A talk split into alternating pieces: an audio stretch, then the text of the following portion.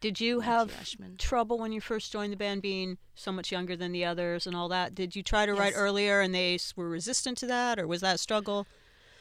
Um, it was not easy to adjust.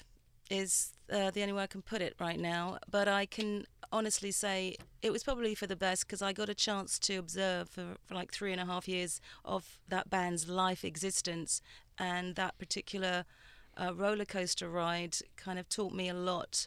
Um, not just about myself, but also my roots, because you know I'm half English, half Burmese, and my father was um, a Buddhist monk for fire, you know, because they go into the monastery three times. It's a whole different cultural thing. It's very spiritual and very deep. But I love uh, the fact that I was a Buddhist, and I was so grateful for, and I still and I chant today, um, because it kept my my soul, it kept me sane, and I didn't know that at the time, and so I was protected without realizing it.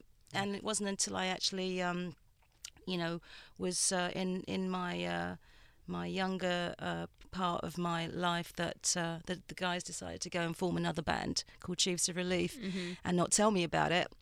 Um, and I read about it, yeah, in the music press. It was funny. It was well, it wasn't funny. Let's put it that way. I had a mortgage at the time, but anyway, house went. Wait, so, I, you didn't officially break up and no, no, Oh no. my they God. decided to go off and record an album or do whatever. I don't know. I was still signed to the label. As with all boring information, we won't go into details. But That's I was grateful for the experiences because I got to meet Lamont Dozier, Wow. who was, and um, lots of people who helped me to start writing in the way that writers write, if you know what I mean. There's a way. There's a way that they write.